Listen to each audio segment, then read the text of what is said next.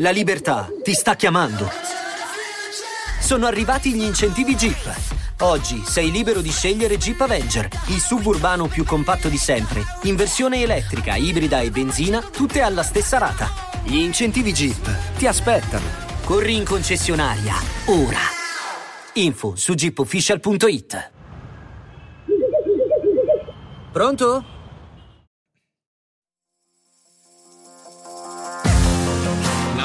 L'apocalisse zombie non è un pranzo di gala e si combatte un daily cogito alla volta. Sai Andrea, io e te abbiamo una cosa in comune. Anche tu come me sei cresciuto in una famiglia di non letterati, non intellettuali, e a un certo punto hai incontrato per caso la letteratura. E questa cosa a me piace ricordarla perché il tuo approccio che hai nei confronti dei classici, dall'Iliade, l'Odissea e tutto il resto, io lo sento molto vicino a me, perché manca quella patina accademica dell'intellettuale di formazione che vuole dirti quanto è figa, l'Odissea, quanto è... Sì. E invece no, invece è una cosa da toccare, da, da, da, da palpare, da, giocare e questo è un approccio che mi piace tanto. Ovviamente sono d'accordo, e, però sai, la, la, cosa più... c'è una cosa peggiore di, quella, di quello che ti dice, oh sai quanto è figa, c'è quello che ti dice, è importante. Sai il vecchio saggio nella caverna, eh, quello che, che però scende. non è in caverna, è in classe dice è importante. e, e, tu dici, vabbè, eh, in che senso? E non te lo spiegano. Non te lo Dicono spiegano. solo che ti danno tre perché non l'avevi studiato. e, per cui no, sono stato fortunato, siamo stati fortunati sì, da questo punto sì, di vista sì. perché abbiamo incontrato la, la letteratura ne, senza sapere che c'era un canone, che c'erano dei sacerdoti a guardia del tempio, no? Ah sì. Siamo entrati dentro, ah che bello, no? bello questo fuoco che, che, scalda. E dopo scopriamo che c'è una religione ah, sì, legata sì, a quella sì, cosa. Sì. E io la, la vivo così, la, la, la, porto così. Quando ho deciso di, di, di raccontare ad esempio l'Iliade, eh, la decisione non era perché l'Iliade è importante. Oh, è molto figo. Eh, ma perché avevo deciso che mi, avevo pianto leggendo le, gli ultimi libri mm-hmm. e quindi ho detto no questa cosa va, va, raccontata la voglio portare in giro. Sì sì sì credo che sia, sia, sia, sia importante non tanto l'opera in sé ma come tu la trascini con te. Cioè, ho sempre trovato che sia. Le, le, persone di maggiore ispirazione sono quelle non che ti dicono che devi leggere quel libro, ma ti dicono perché loro lo, rileggio, lo rileggono continuamente e ti fanno sentire. Eh, le motivazioni non intellettuali, ma molto emotive, molto viscerali, per cui quella cosa è importante per loro. E quando tu capisci perché è importante per Andrea Pennacchi l'Odissea, non c'è neanche il problema di dire ma perché sarà importante per me? No, la legge perché dici ma porca miseria, qui c'è dell'ispirazione. sì, e quindi sì, sì. questo, questo Poi sai, c'è anche questa fortuna, perché è una fortuna, di poterla fare in teatro. Mm-mm. Che allora in teatro gli dai una forma tale, tra l'altro una forma costruita e testata nei secoli, per cui bella, sei, hai una bella armatura per farlo, è tale per cui la gente eh, viene anche per divertirsi, lo sa, paga un biglietto e viene per essere anche intrattenuto. Io non sono contrario all'intrattenimento, anzi. Certo. E, ehm, però per, è, è, diventa doppiamente bello perché non è solo questa cosa che a me comunque piace, io sono, rimango ipnotizzato, quando uno mi racconta una cosa che lo appassiona, la appassiona, io francamente, anche se sta parlando della riproduzione di un insetto, io sono incantatissimo da questa cosa. Certo. E, ehm, però c'è anche quell'altro aspetto ancora più figo, che è ehm, lo posso fare, cioè io posso comunicarti la mia passione facendo in modo che tu ti diverta. Ah sì, sì, sì. No, sì. Non, cioè, non è solo quello, c'è anche, oh, ho degli strumenti forgiati per me da gente come Eschilo, cioè gente cattiva, e, e, e li uso per...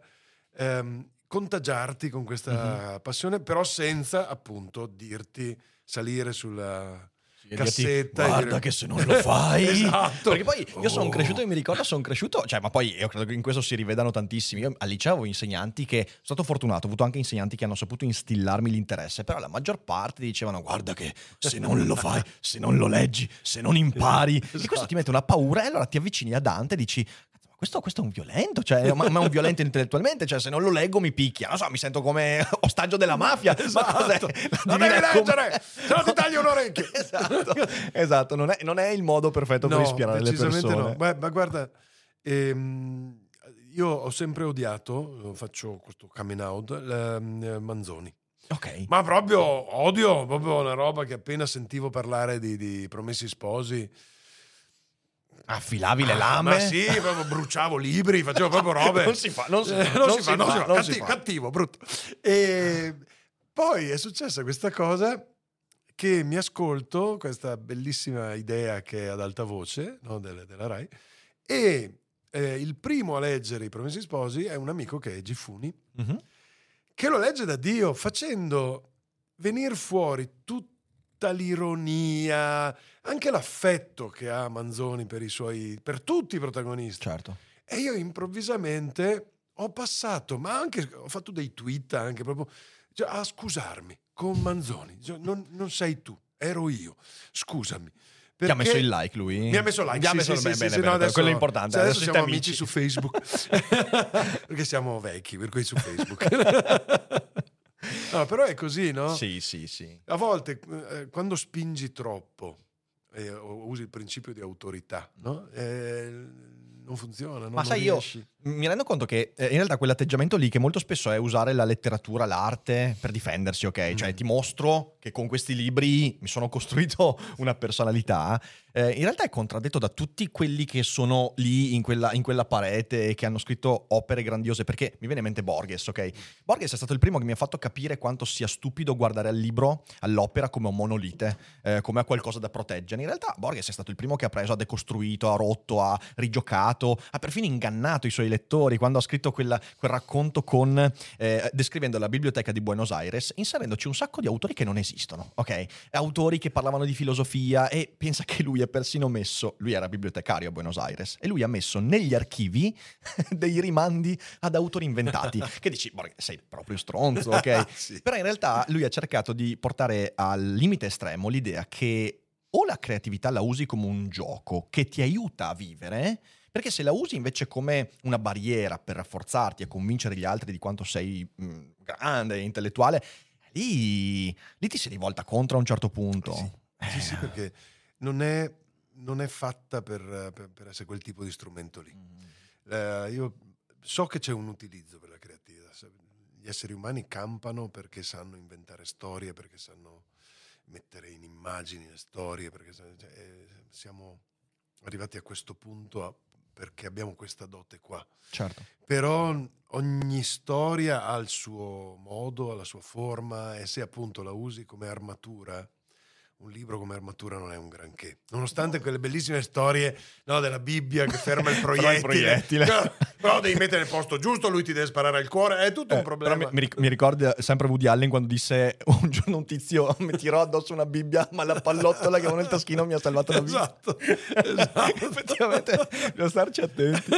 Senti, eh, intanto Andrea, grazie per essere qua, veramente è un grande piacere Grazie perché io il tuo lavoro lo seguo da anni e ti faccio anche i complimenti perché negli ultimi due anni ho visto comunque il tuo lavoro fiorire eh, in tanti altri ambiti, non solo quello televisivo, ma poi la bellissima interpretazione che hai dato nella serie TV eh, Tutto chiede salvezza che veramente mi ha commosso tanto anche proprio la tua interpretazione, nonostante avessi già letto il libro, però cavolo, hai dato un corpo a quel personaggio che mi ha veramente mosso dentro. Magari c'è qualcuno che ci sta ascoltando che però no- non conosce il tuo lavoro. Un Quindi com'è, com- com'è che ti presenteresti? Bah, il, ehm, io mi presento sempre così, io sono uno a cui piacciono le storie e mi piace in prima istanza ascoltarle. Eh, però se, sento, se trovo, sono come quelli che adottano i gattini, se trovo delle storie che nessuno racconta, le racconto io. Ah. Eh, e allora di mestiere faccio quello che racconta storie. sono partito da, da palco e basta, poi pian pianino ho scoperto che le cose che avevo imparato mi erano utili anche davanti a una telecamera, una cinepresa e, e poi adesso anche sono approdato alla scrittura che insomma Eh, insomma, una bella, una bella avventura. Sì, una bella, una bella sì, sì, avventura. decisamente. e quello faccio, diciamo, racconto storie in una forma o nell'altra. Una delle sta- storie che racconti è l'Odissea. Sì. Io tiro fuori questo perché proprio nel video uscito oggi, perché è un libro che io insomma ogni tanto mi, mi riprendo in mano, e, e ho fatto proprio un video in cui ho preso un passo in cui c'è quella- quel racconto di Aiace, Aiace che si salva aggrappandosi agli scogli dal naufragio della sua nave, dice, va che figo che sono, e così gli dei lo spazzano via, perché si dimentica prima di tutto di essere grato della condizione di salvezza in cui si è trovato. E mi rendo conto che molto spesso quando noi adottiamo quel, quel fare intellettuale nei confronti di queste opere, ci perdiamo anche l'idea che queste opere possono dirci qualcosa sul nostro oggi. Per esempio, quella storia ci dice, guarda che oggi noi abbiamo perso la gratitudine, non sappiamo più essere grati delle condizioni che abbiamo, perché siamo tutti impegnati ad arrivare agli obiettivi che ci siamo dati, e quindi, e- oppure di essere guarda che forte, ho raggiunto il mio obiettivo e quindi ci dimentichiamo di essere grati. Ma vorrei chiederti, co- com'è che eh, au- un autore come Omero, che insomma ha qualche, qual- qualche secolo, Qualche sì, qualche sì. secolo, ehm, può, può, mh, secondo te, secondo la tua visione, può darci degli strumenti utili per la nostra vita? A me- per me in infiniti modi. L'importante appunto è avere quell'approccio lì eh, aperto, di, di andare come si va. Io lo dicevo proprio prima a un'altra persona. Ehm, se c'è un culto che ho io, proprio una religione, è il culto degli antenati.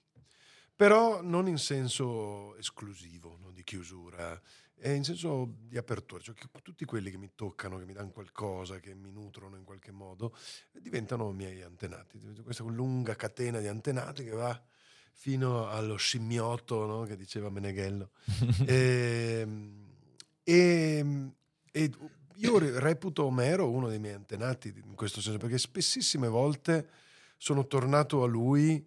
eh, la prima volta son- l'ho letto come un libro di fantasy le- le- ed è stato bello perché è stata una delle porte che mi hanno fatto entrare ne- nella letteratura, ne- ne- nel teatro, eh, cose che insomma prima toccavo un pochetto, diciamo.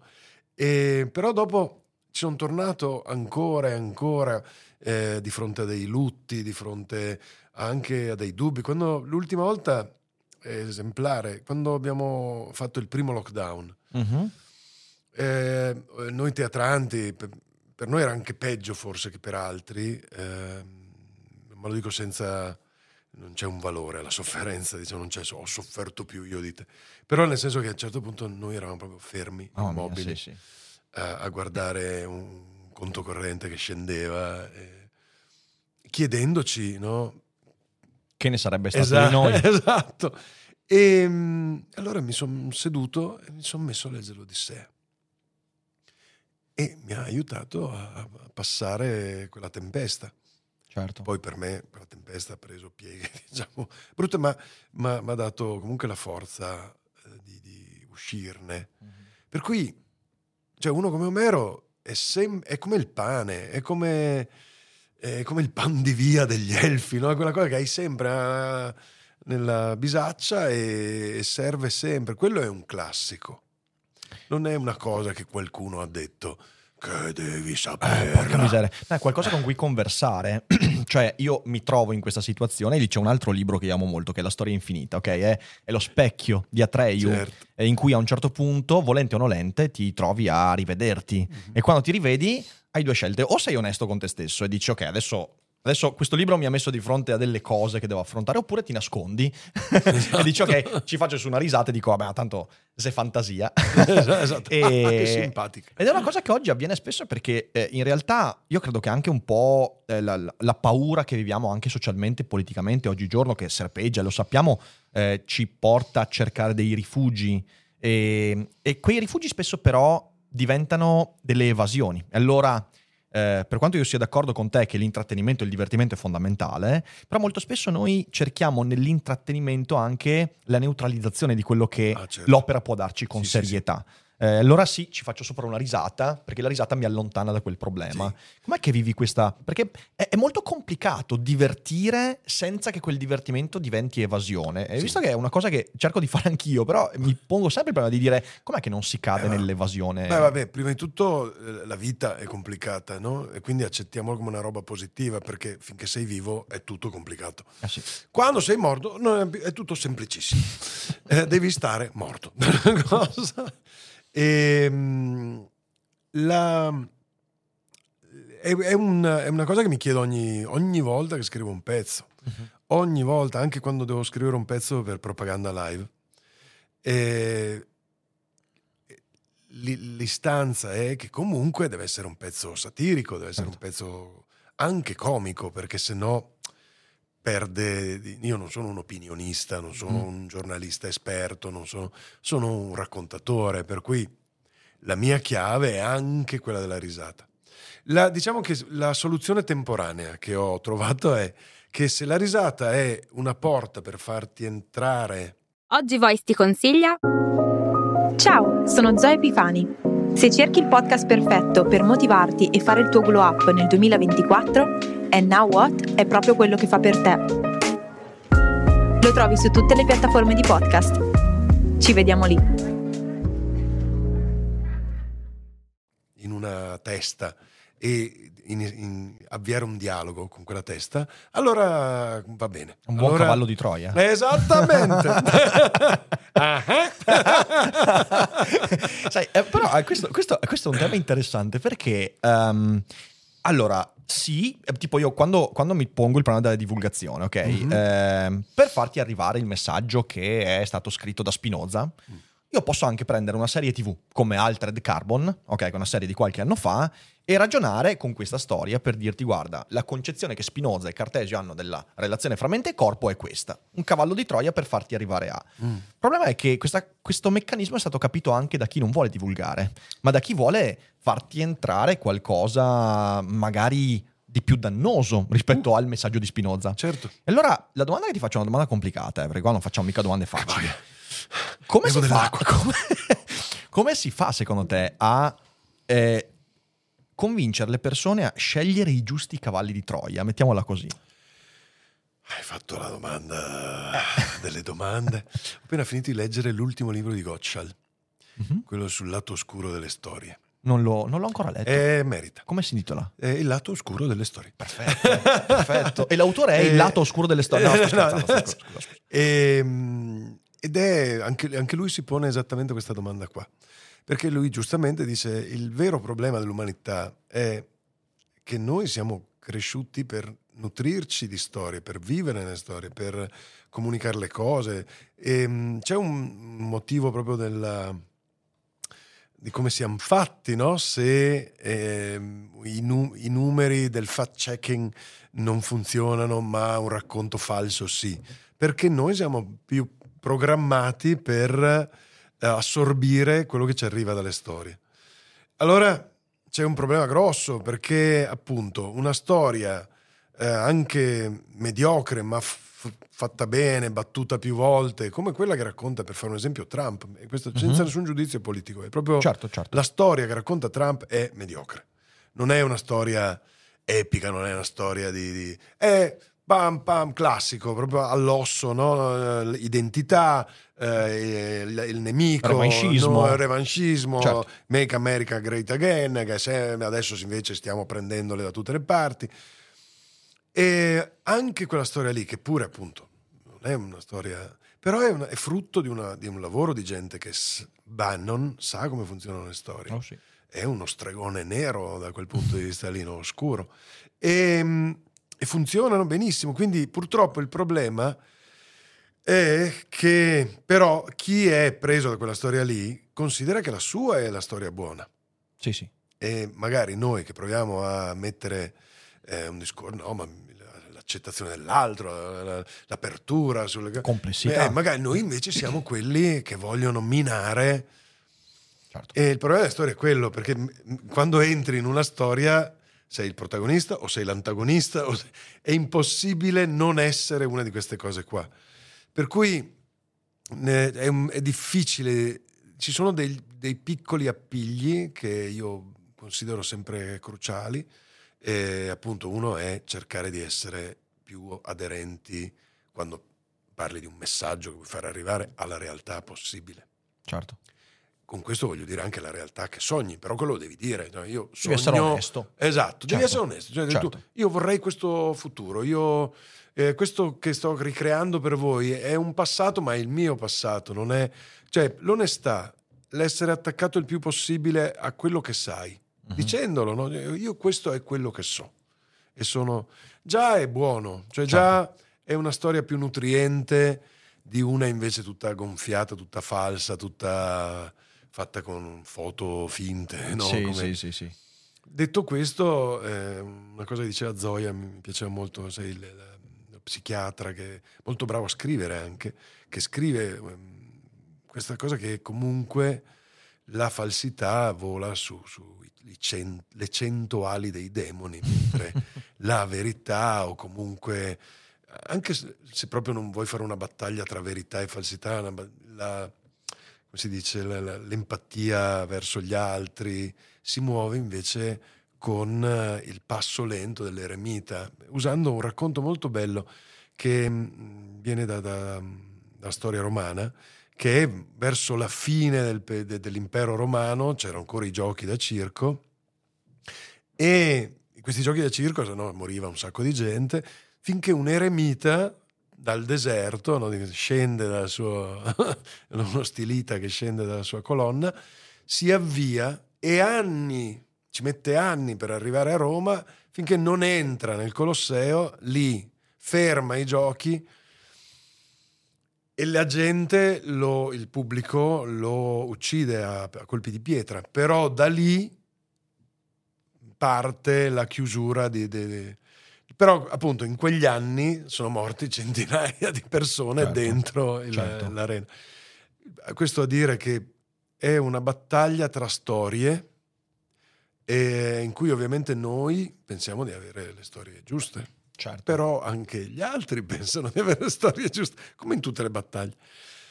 Per cui bisogna... mh, Una cosa che ho sperimentato sui social, eh, credo che il consiglio migliore sia, sì, certo, odia la storia che ti sembra tipo il nazismo, no, odialo, però cerca di non odiare le persone che sono state abitate da quella storia lì.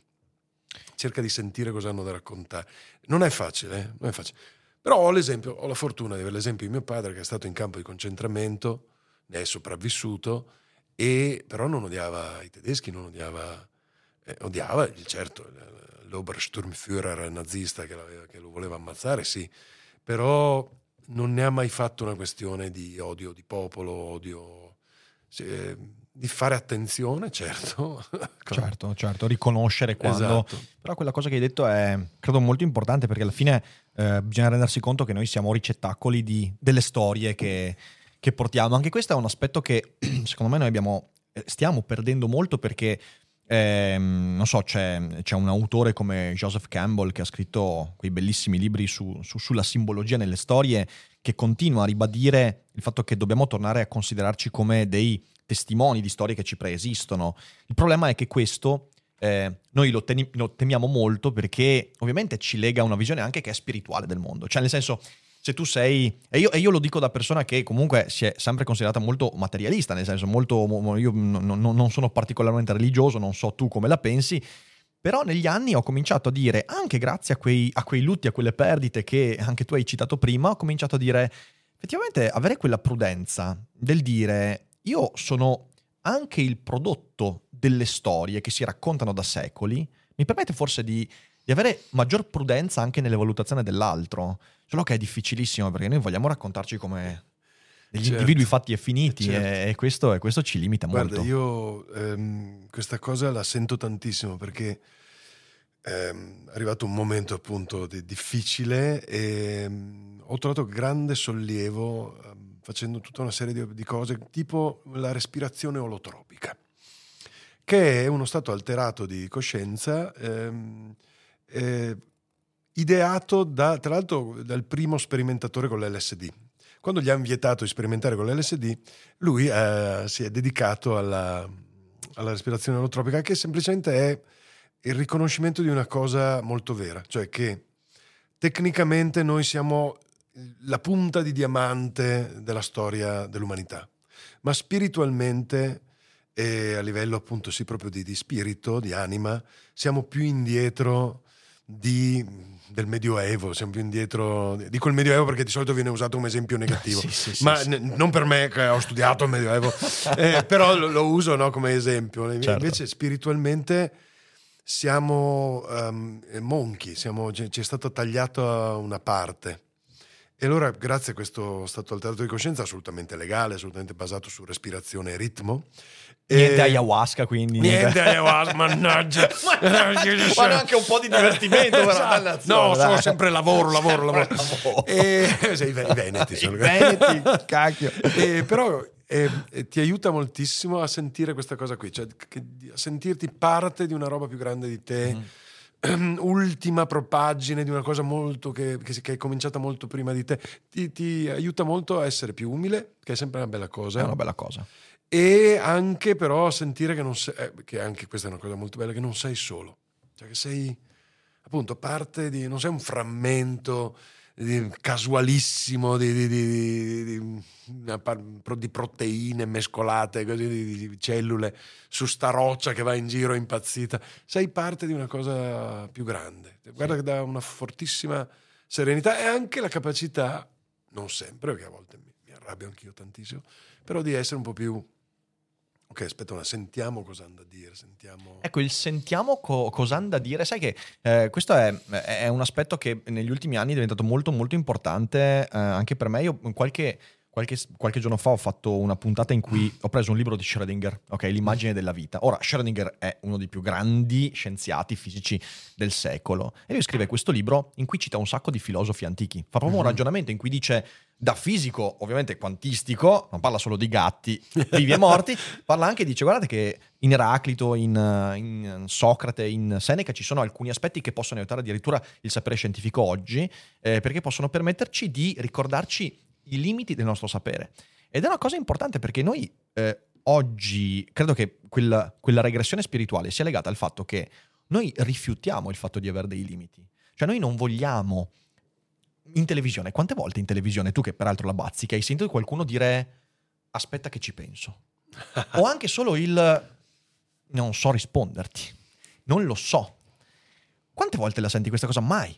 Perché ovviamente non fa audience, perché rallenta il ritmo, perché ti ricorda che anche tu che ascolti sta cosa non la sai. e, e- e io credo che lì ci sia proprio una delle radici di questi demoni dalle cento ali che, che- che- che finiscono per prendere la nostra vita.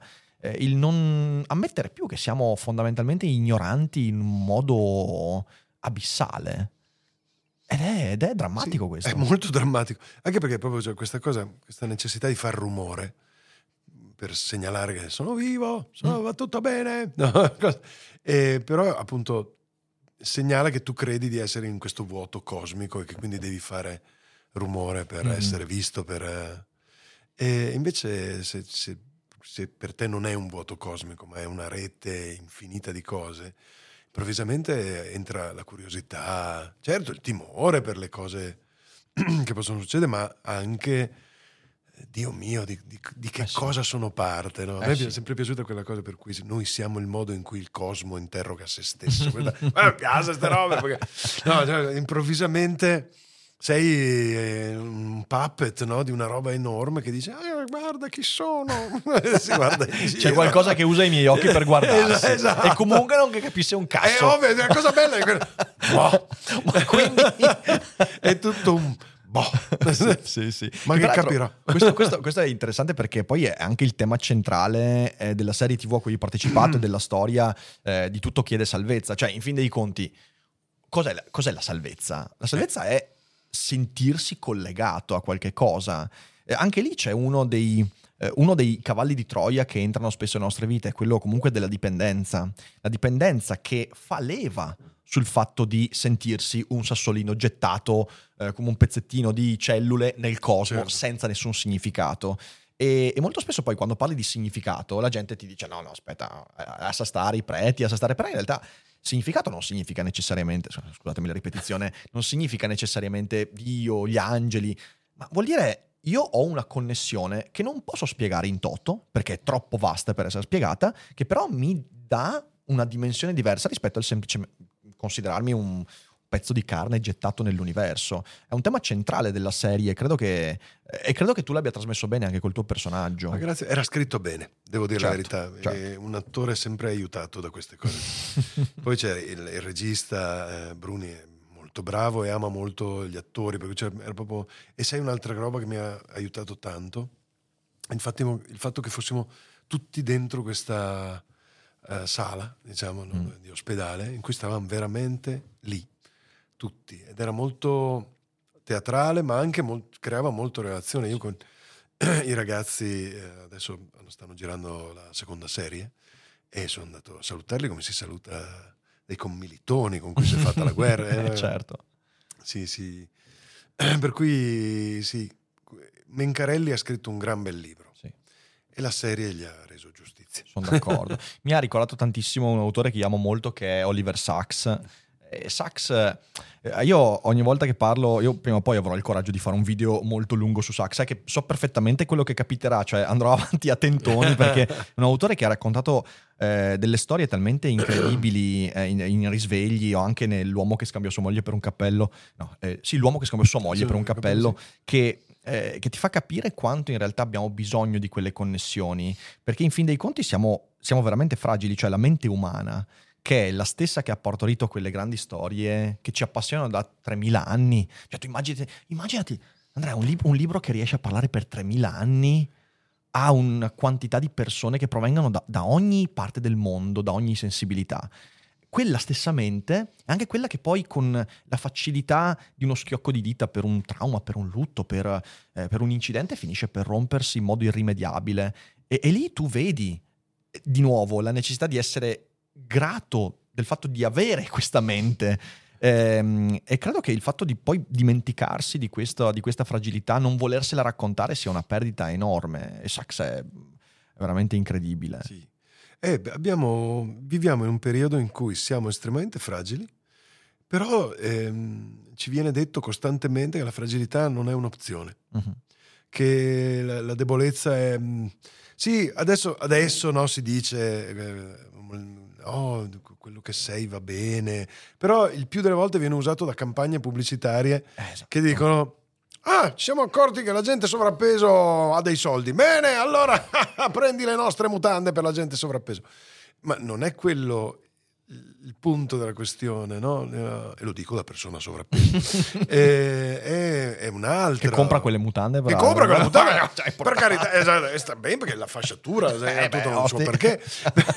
Però il punto della questione non è che tu sei speciale perché ti compri il prodotto. no? Certo. Il punto è Ciao, sono Arianna di Voice e oggi ti consiglio di ascoltare Hai mai finto un orgasmo? Sai come funziona il piacere sessuale? Quando devi fare sesso entri in ansia e ti perdi tutto il bello? Sono Leni, faccio la psicosessuologa e la mia missione è che tutte le persone possano vivere una sessualità serena. Ascolta il mio podcast Vengo anch'io. Lo trovi su tutte le piattaforme.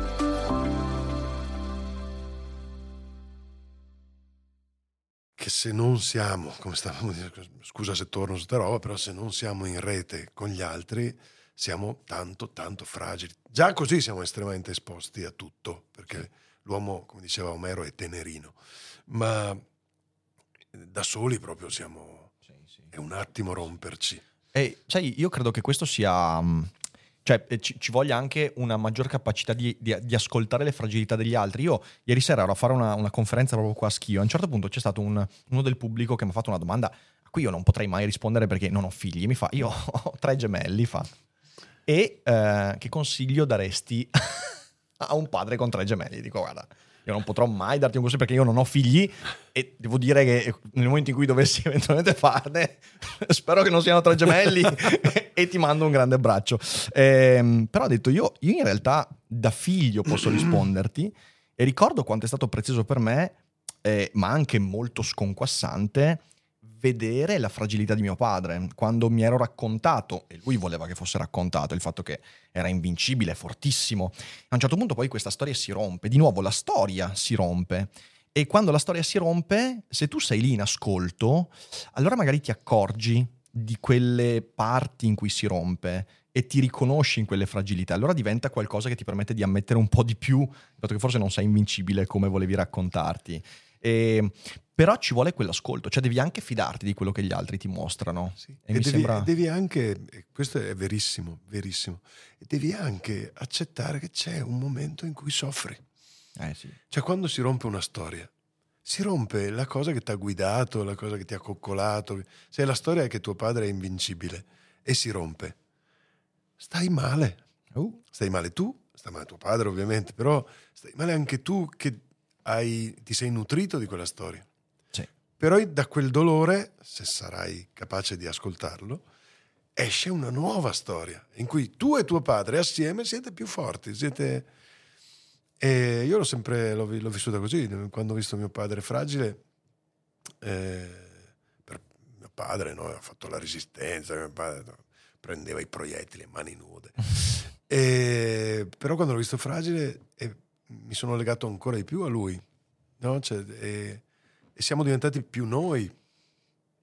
Eh, è lo stesso con mia madre, no? Mia madre, eh, tu le vuoi bene, vuoi bene, ovvio, però è sempre quella sì, però eh, mia mamma no? Cioè, E, in- invece poi pian pianino, una- quando la vedi fragile, quando sei tu che devi andare a darle da darle una mangiare perché non è capace, improvvisamente quella storia è un dolore enorme, però al tempo stesso nasce una storia nuova, migliore, più adatta a quello che sta succedendo.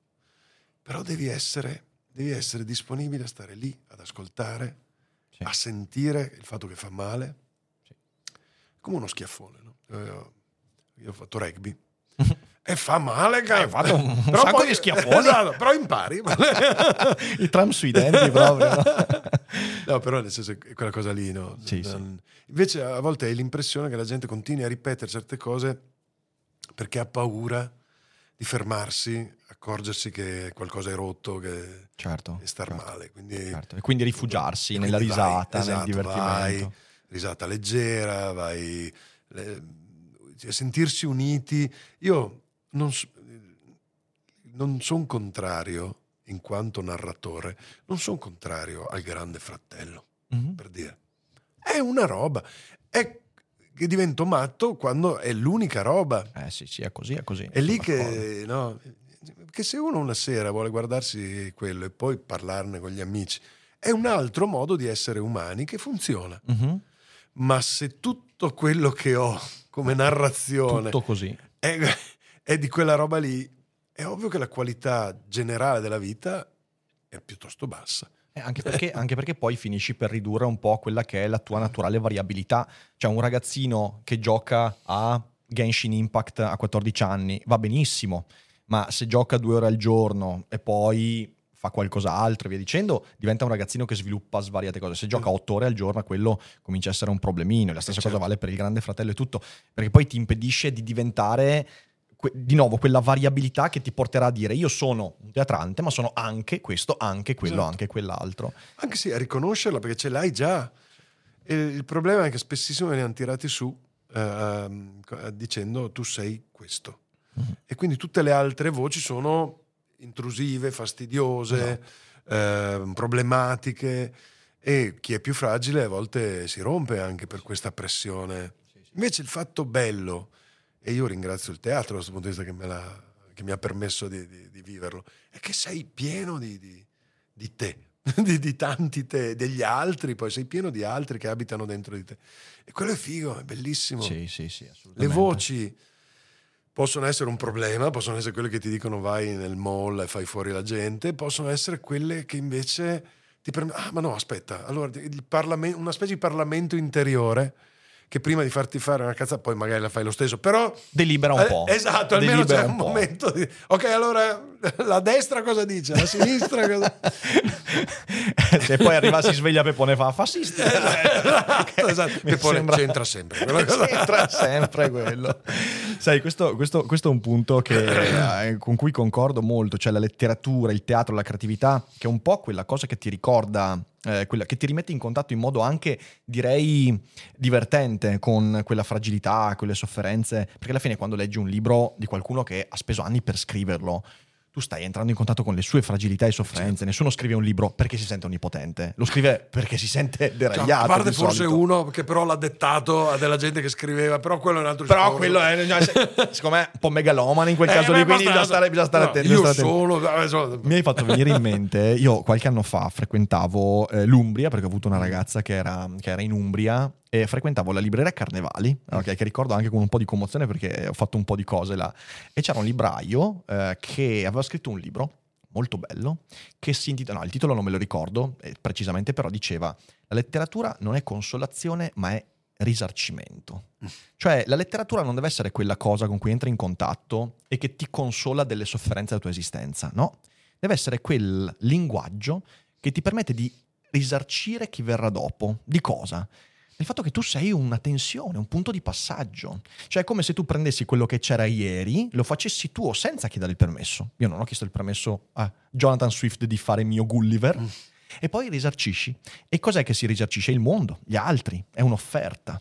E io credo che sia un po' così. E, e- e se tu parti dall'idea di non poter bastare a te stesso, ma del fatto che sei in questa tensione continua, eh, quel risarcimento farà bene anche a te perché diventerà un modo per offrire quello che sei. E credo che sia questo, insomma. Guarda, sono d'accordo. Sei d'accordo? Sono d'accordo. Sei- ma siamo troppo d'accordo. siamo troppo- la troviamo Siamo presto. d'accordo, dai. Presto una roba che dimmi, non- dimmi un libro che non ti piace. Eh, che non mi piace. Eh, no, ma sono tutti libri, effettivamente. quando non mi piacciono, dimentico i titoli. C'era- Questa è una bella scusa. lo- avevo letto la- eh, l'ultima cosa che avevo tentato di leggerla, un romanzo che si chiama The Overton Window, Ah, ok, la finestra di Overton. Sì, eh, che era scritto da uno dei consiglieri di Trump. sì. sì, Perché ho detto, diamogli una possibilità, porca miseria, ha scritto un romanzo, era brutto, ma brutto. Povero di racco- prevedibile. Do- dopo tre pagine ho già capito come andava a finire. Era una roba brutta. Brutta. E Allora, generalmente i libri che, mi, che suonano brutti non li. Beh, ecco, brutto non so, però non sono mai riuscito a leggere. È l'Ulisse di Joyce. Ah, beh, no, siamo Provo, d'accordo. provo su sempre verso tre Eh, pagine dopo. Basta, ba- basta, Joyce, basta. Andiamo a berci una roba, una pinta di Guinness. Ma sai, io su quello, su quello dico sempre, io capisco il valore per la letteratura, capisco la sperimentazione, capisco, però io ho letto, sono arrivato a pagina 80, 90. vedi, già tu a pagina 80, complimenti. Ah, cioè, cioè, ho, cercato, ho cercato di essere perseverante. no? Eh, quando, quando qualcuno mi dice, perché di nuovo io, io mi fido di quello che mi dicono, se ho qualcuno che stimo che mi dice, eh beh, l'Ulisse di Joyce, l'Ulisse di Non puoi non leggerlo. Le prime 10 pagine sono una tortura, dico, vabbè, ma è colpa mia. Le prime 30 sono una tortura, dico, vabbè, dai, diamo una seconda possibilità. Arrivo a 80, 90 e dopo basta, dopo basta. No, e allora guarda, grazie perché avrei riprovato, ma adesso sono Sai che adesso che- arriverà un sacco di gente che ha fatto la tesi su Joyce Esatto, e ci fa un no! mazzo così sotto i commenti. E fa, ma come vi permettete? Vabbè, ma abbiamo, abbiamo detto prima che noi veniamo da famiglie umili. Eh. Umili, che- eh, non capiamo un cazzo. capiamo un cazzo della vita, cazzo. sostanzialmente. Massa intellettuale, Joyce. Noi anzi accettiamo lezioni. Noi, se uno ha fatto la tesi su Joyce e ci spiega come Esatto, godersi esatto. Joyce, io sono eh, gr- grato. Direi, direi, direi perfetto, direi perfetto. Senti qua, prima di Dimmi. passare a un po' di domande, perché vedo che la gente è bella, bella viva in chat e c'ha voglia sicuramente di fare un po' di domande. Una- la domanda canonica che facciamo a ogni ospite su Daily Cogito. Tieniti pronto. E so che per te sarà una risposta Tutta una tensione difficilissima. Eh. Tre opere che tu Sì. hai letto nella tua vita Sì. e che per te sono state proprio imprescindibili, magari escludendo quelle che, che- che Che- abbiamo, che abbiamo già certo, citato. Cioè. Volentieri. Eh, allora, che mi hanno proprio Cambiato. eh, cambiato. Eh, ce ne sono, de- de- devo scegliere. Ehm, allora, una, eh, la più recente, ehm, è in realtà è un'opera Oggi Voice ti consiglia Ciao, se stai cercando un podcast diverso dove trovare percorsi per la meditazione e il rilassamento, parole, pensieri per il tuo benessere, questo messaggio è per te. Il nostro podcast si chiama Meditazione guidata e rilassamento. Ci trovi su tutte le piattaforme di podcast. Ti aspettiamo. Più che un'opera sono due autori che hanno collaborato, Mhm. e sono Neil Gaiman e Terry Pratchett.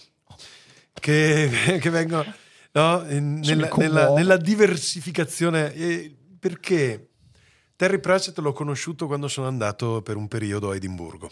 Hai conosciuto di persona Terry Pratchett? No, magari. Ah, ok. L'ho conosciuto il- era ancora vivo, però. Eh, sì, so- sì, so. E, mh, l'ho conosciuto perché un amico mi ha detto: Guarda, questo è divertentissimo e ti aiuta perché sai, cercavo in ogni modo di, di sistemare un po' l'inglese. E l- letto in lingua originale è ancora meglio. È una roba. Quello in generale, certo, so di dire un'ovvietà, ma lui ha talmente tante tanti giochi, un Sì, piacere del gioco linguistico dentro un genere che amavo, ma che era arrivato un po' per me a una fase stanca, no? il fantasy. Avevo letto tutto. E, mm, invece lui la- gli dava quel kick perché appunto aveva quella roba che a me piace sempre tantissimo, che ci gioca, ci scherza, ci ride, ma non per prendere in giro, cioè per amare. Cioè, attraverso l'amore si permetteva il lusso di, di prendere e tu comunque ai suoi personaggi Mamma t'affezionavi mia. eh, il comandante Vimes de- de- della guardia della Watch Spettacolare. cioè, sc- sceglie anche poi dei personaggi veramente per cui per me sono stati importantissimi io adesso tra l'altro sto cimentandomi nella scrittura di un romanzo eh, e v- torno sempre a loro cioè ogni volta che ho dei dubbi dico cosa, cosa avrebbe fatto qui È un, è un romanzo alla Pratchett, quindi mi stai dicendo. È un romanzo un po' alla pratica, sì, Mamma è un'ucronia. Mi hai appena Cosa- messo un hype incredibile. Ne hai fatto, hai fatto una, una cattiva, una cattiva cosa. Una Sono una cattiva brutta cosa. Sei una persona. brutta persona. Sei una brutta persona. Per cui loro sicuramente tutto, cioè, tutto quello che cap- su Eh. cui uno può mettere le mani, eh, assolutamente. Poi, sempre per restare un po' nel genere, ma con una chiave che mi ha convinto tantissimo, quando sono uscito dall'ospedale, Mhm. dopo il Covid, perché il Covid mi ha dato una bella, Una bella mazzata. importante, stavo andando, eh, tant'è vero che ogni tanto qualcuno mi chiede, ma hai visto la luce alla fine del tunnel? E mi sento in colpa perché non ho visto una mazza. E quindi eh, gli dico sì, però non ero proprio morto, morto ero. cioè, ero sedato per cui. E, però quando sono uscito stavo proprio male. Eh, ero molto spaventato, tutto mi spaventava. Certo. Mi ha eh, sal- salvato da quella paura eh, Ursula Le Guin Ok. con la cosa di Terramare, la saga di Terramare. Ah, La saga di Terramare. Ok. che mi mm, manca. è bello, è un fantasy strano sulla magia, ma è anche proprio su, su noi creature che abbiamo paura di morire e facciamo di tutto per non morire, a Mhm. volte facciamo delle minchiate per non Per morire. non morire. E che, a volte sarebbe stato meglio morire, sai quelle cose. Ed è, mi ha veramente ridato il respiro, ma letteralmente, perché stavo anche facendo degli esercizi per la respirazione in quel periodo. E a furia di leggerlo, pian pianino, pian pianino, mi ha... Cioè, mi è piaciuto... Eh, questo devo segnarmelo perché è una, una lettura me- che mi merita, manca. una merita, che mi merita. manca. E poi un ultimo che abbia sempre questa cosa... lo- eh beh, devo per forza. Poi sono qua, non posso Vai. dire. Meneghello. Eh, vabbè. Eh, Gigi Meneghello. Soprattutto i piccoli maestri. Piccoli maestri. Bellissimo. Eh, Libano Samalo lo cito ogni 30 secondi, ma i piccoli maestri è stato fondamentale per tante cose, per riprendermi una parte della mia storia, la memoria di mio padre, per permettermi anche di parlare di mio nonno. Cioè, eh, I piccoli maestri è, è- Passo indietro. Io andando via dal Veneto avevo questa cosa che dicevo basta il Veneto, mi soffoca, è, è terribile il Veneto, che schifo. Che... Da distante scopro che c'è questo autore di Malo, pensa a te, Malo, che... Ma si arriva a scrittura a malo. Cioè, prima Esatto, arriva a scrittura ma a malo. scrive a Ma mano. Scrive a malo. E, e che scrive un libro che si chiama Libera Nos a mano, penso che scherzi, ah, che gioco di parole. E, e così per curiosità lo leggo. Ed è stato il primo passo per riprendermi l'amore verso la mia terra, che è anche accettando il fatto che l'amore è anche quella roba per cui a volte non riesci a parlare dalla rabbia Mm. perché sei innamorato.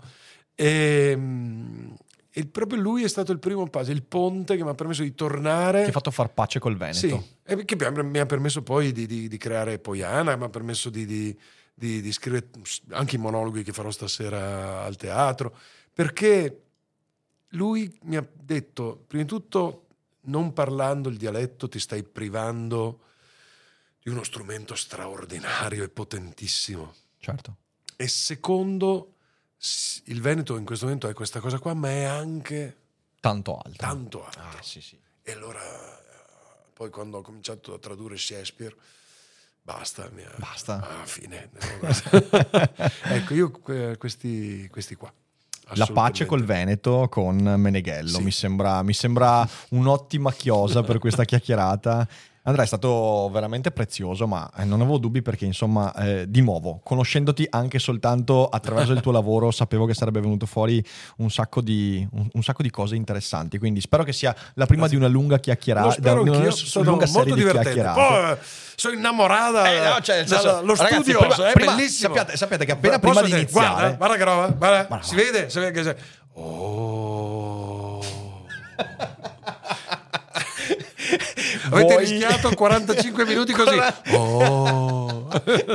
Prima di lasciarci, però, vuoi eh, dare un'indicazione? Perché se magari le persone vogliono, vabbè, questa sera sei a schio, ma è tutto esaurito. Quindi, Sì, insomma, eh, spiace, ragazzi, se vi siete presi tardi, eh, vi cacciano. E vi cacciano. Eh, prossime date, cosa, cosa ti aspetta? Ma allora, ehm, adesso gi- girerò abbastanza. Adesso, vabbè, appena finito qua, domani andiamo a Bollate, poi andiamo a Oleggio. Insomma, ci facciamo un po' di giro fuori dalla Padania. Eh, però chi fosse interessato c'è un bellissimo sito che si chiama teatroboxer.com oppure venite sul mio Instagram Instagrams, che sono una generazione X ma ho imparato a usare Instagram Quindi, insomma, seguite il lavoro di Andrea perché merita veramente. Io aspetto con trepidazione il romanzo adesso a questo punto. Cioè, voglio il Pratchett anche, Veneto. anche l'editore il te- Terry, te- te- te- proprio poi però lo voglio Terry Pratchett, Te- scritto Pratchett, esatto. Pratchett come, Sì, come sì, in sì. Veneto proprio. Sarà il mio nome, il nome de plume. Il nome de plume. Terry Pratchett. Se siete in live non uscite che adesso rispondiamo a qualche domanda. Per tutti gli altri, insomma, grazie per l'ascolto. Condividete, mettete mi piace, sapete cosa fare. E a te merda, merda, merda Tanta per merda. tutte le prossime cose Grazie. che farai. Grazie, Alla grazie. prossima. Ciao, ciao, ciao, ciao. Segui i podcast di Voice sulla tua app di podcast preferita. E se sei un utente Prime, ascoltalo senza pubblicità su Amazon Music.